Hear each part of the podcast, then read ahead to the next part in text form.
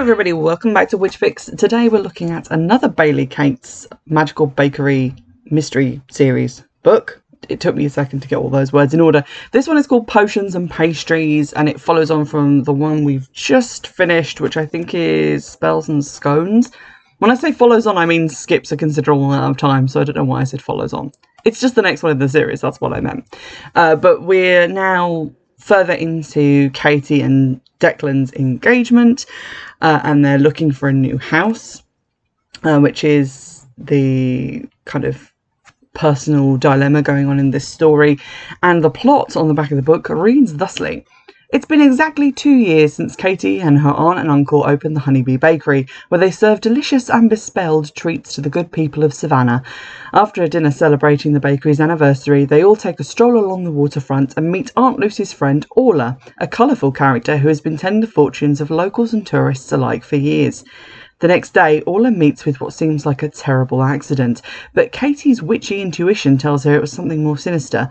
Together with her trustworthy coven and her firefighter boyfriend, she'll race to find out what happened to the unfortunate fortune teller before the piping hot trail goes cold.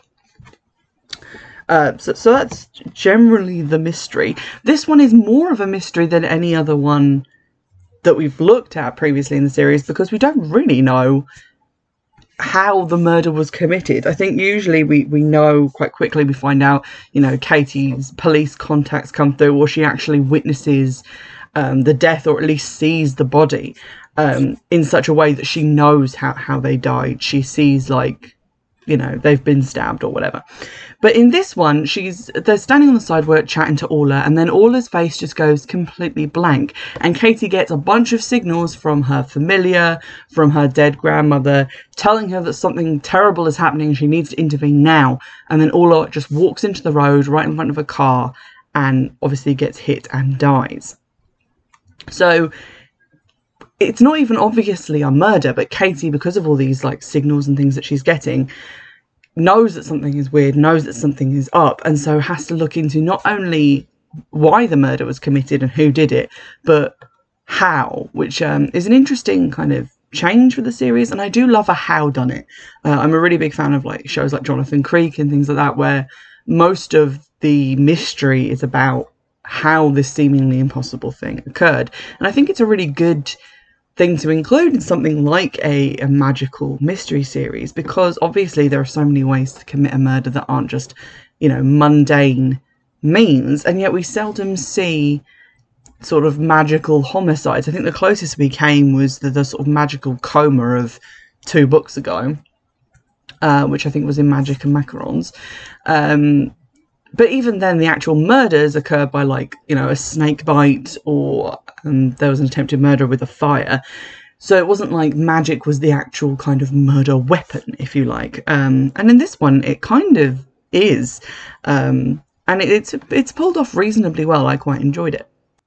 That's not to say that I didn't have some gripes with this book. After terming the, the previous one, um, Spells and Scones, I think that's what it was called, um, as my favourite in the series, we couldn't really go anywhere but slightly down from that. And this one was kind of slightly down from that. It wasn't like the worst one in the series. I did really enjoy it still, but there were some issues with it. Mostly the fact that because all of the murder victim and all of the suspects basically are her family. Um, they are a traveller family. They like perform down at the waterfront. You know, you've got like like jugglers and things being mentioned jugglers, fortune tellers, a unicycle rider who may or may not be related to them, I've completely forgotten, um, and various other different performers. But the, the G word is used quite a lot throughout the book um, uh, by Katie. Um, even though at some points she is corrected by others, so like other characters will say like traveller, um, because Orla is from like a um, an I think an Irish traveller background and not like a Romany background. Um, so that did make me a little bit like uncomfortable and a little bit like eep. Like I don't I don't know that this should have been as prevalent as it was throughout the novel, but aside from that, my my main issue with like the actual plot of the story is that we kind of have that Eclair, Enchanted Eclair thing of it just coming out of nowhere towards the end. Not as bad as it was in that book. Um, you have like a reasonable shot of being able to work work out at least how the crime was done, if not who did it. But who did it just kind of comes out of nowhere, and I'm going to be discussing that as we move forward with a few more spoilers. Firstly, though, some worthwhile relationship notes from this novel. Um, obviously, Katie and Declan have now been engaged for like since the previous book so it's been uh, like a little while now and they're sort of planning the wedding but they also want to move because katie's house is described as not being big enough for the two of them and katie really doesn't want to leave the carriage house and that's sort of why she was so iffy about accepting his proposal in the previous novel. And for this whole book, I was like, why don't you just build a fucking extension? Um, and this is mostly because at the moment I'm like looking for houses and house hunting because me, my parents, and my brother, we're like selling our house, we're moving, moving quite far away, so it's pretty exciting. More on that as it occurs. But I've been looking at a lot of houses and watching a lot of property development shows with them. And it was just like top of my mind, like she's got this great big garden, just build an extension why is this hard? And that is, uh, you know, at the end, what they decide to do. They decide, oh, actually, we don't really want to leave the carriage house. We'll just build a little extra bit onto it. So it's kind of like a non-issue, but the them looking for a house plot line does turn up some stuff that helps with the mystery. So I can understand why it's there. It's not just completely pointless. What got to me a teeny bit is that in this book we see that Angie, the witch and former owner of Mungo the dog, uh, has now started to date Steve, erstwhile Slimeball. And the previous book, there was quite a negative encounter with Steve. You know, Katie found out that he tried to use a love spell on her. He was being very pushy, and she quite rightly called that out and was like, Get out of my life. And into my car. Um, and Angie kind of had this reaction to him in like the last scene of the novel that had him in it, where she was like, oh, this guy's kind of foxy, and now they're dating.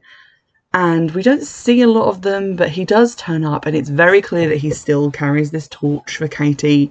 He's he, he might like Angie, but he is still like kind of gunning for Katie and making these kind of pointed remarks about uh, how rejection doesn't necessarily make love go away and, and things like that, and it's all kinds of ick.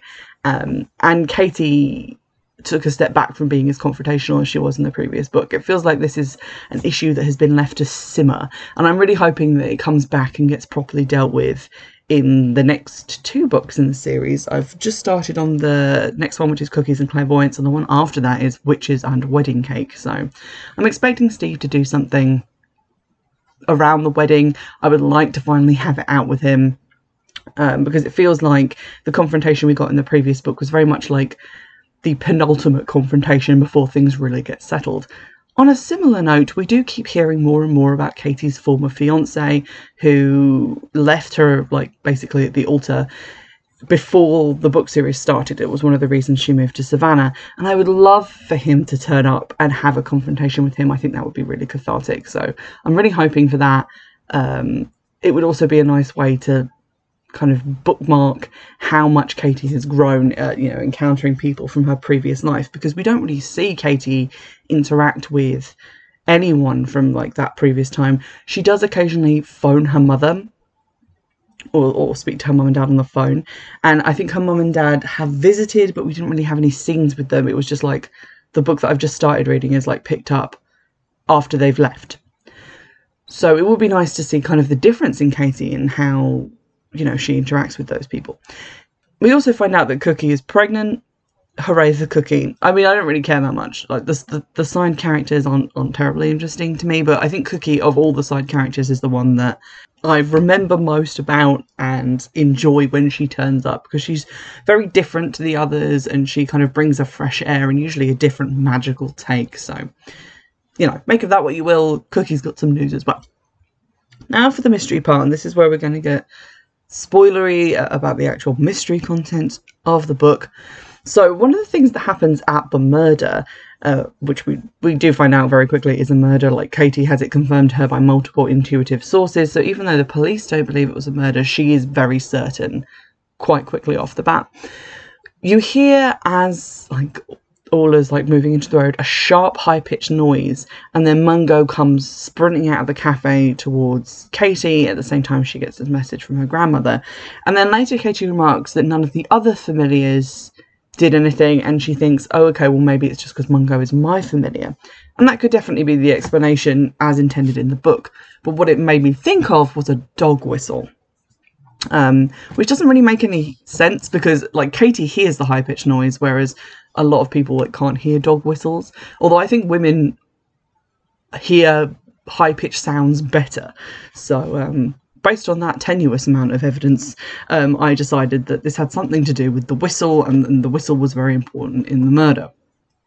Um, and then as soon as Lucy said, oh, you know, she had this blank look on her face and she just walked out into the road, I thought, aha, a post hypnotic suggestion where she would just like close down and walk into the road. And unlike with Enchanted Eclair, where suddenly this truth potion, not truth potion, memory wiping potion comes out of nowhere at the end.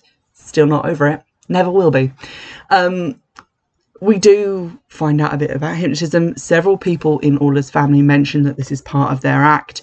Um, we find at least two people who have been either photographed performing mesmerism or who admit that it's one of their skills that they have used in the past. Um, I discounted both of them as suspects because it was just too obvious for it to be the head of the family who everyone was scared of. Um, but I did think that maybe it was his son and that he'd passed on um, this talent or skill to his son because his son was mentioned but never really appeared. And normally, when someone is mentioned but they don't show up a lot, it's because they're the murderer. So um, I guessed it was him. I got that completely wrong. But this is where the issue comes in because the actual killer is someone who hasn't been linked to the idea of hypnotism, at least anywhere that I could remember reading it. They just show up. And there isn't really any clues to help you get to them or to help you work it out, which didn't annoy me as much with the, as it did with Eclair because with that you couldn't guess how it was done or who had done it because both of those things were tied into the piece of information that you weren't given as a reader. At least with this one, you had some reader satisfaction of being able to work out that it was hypnotism ahead of time. Um, so when the killer just kind of popped up and it was like, oh, it's this guy or girl. No, it's a guy. Um, uh, it, didn't sting quite so badly. Also, Katie gets to go and do some interesting chats uh, with a police hypnotist who talks to her about hypnotism and tells her that you can't hypnotize someone to do something that they wouldn't do. So you can't like hypnotize them to, say, for example, walk out in front of a speeding car. And Katie twigs that maybe this means that there's a little bit of magical oomph going on behind that hypnotism, and that's how the magic is kind of brought in. And I guess maybe there's a slight hint in this because she says that maybe what is helping with the sort of magic of it all, making people actually um, die because of of this hypnotism, is something like her voice, which hasn't been mentioned a lot. I think she used it on like a person in either the previous book or the one before, and then felt bad about it. Uh, but it's basically a voice that she can use that makes people do things and like is very commanding and is a sort of magic thing. And the actual killer is a ventriloquist, so obviously there's a voice connection there, however tenuous.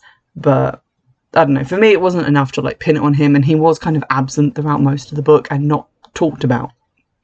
Uh, so there we go. But we find out it's that guy. There's some really dramatic scenes at the end where Katie's house gets set on fire and her neighbour is hypnotised into trying to kill her. All great stuff. Loved it. Um, and this book also brings a, a sort of conflict to a resolution.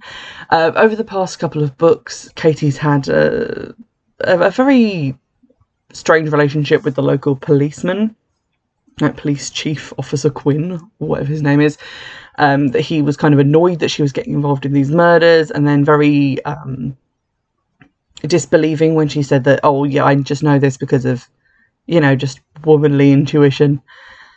or like taking psychics previously at their word and he was he thought her very naive and was getting frustrated with her and then in the last book he saw her glow as she was in like a, a fight with a killer and obviously this forced him to confront some of his beliefs so he's very angry at her for most of this book avoiding her snapping at her telling her to stop investigating and then at the end she finally comes clean and is like look this is all to do with hypnotism you can believe me or not, but don't be an ass about it. And then she tells him that she's a witch, and he's like, oh, okay, I get that you wouldn't want to tell me that, and it's a lot to take on board, but I'm gonna try. That's quite nice.